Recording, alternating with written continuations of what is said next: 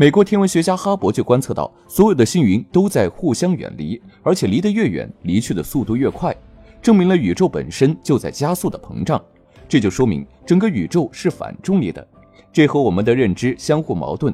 这是不是就证明反重力确实存在呢？如果真的控制了反重力，我们能干什么？最直观的就是我们的房子、车子都可以漂浮起来，甚至可以建出悬浮城市。控制反重力可能还意味着可以控制重力势能，获得无限能源。反重力可能还有一个好处，就是可以不需要触碰就可以控制你想要的东西，就像我们平时所说的隔空取物。真正的反重力是无视重力、无视质量的，和磁悬浮一类的东西还是有区别的。磁悬浮列车虽然没有摩擦力，但也需要很大的力量把列车拉起来，让它产生速度。停车时也需要强大的力量让列车停下来。也就是说，反重力让惯性消失了，没有惯性，理论上来说就不存在交通事故。利用反重力，我们也可以避免一些毁灭性灾难，比如小行星撞地球这些。但说到底，目前反重力的原理没有人能说清。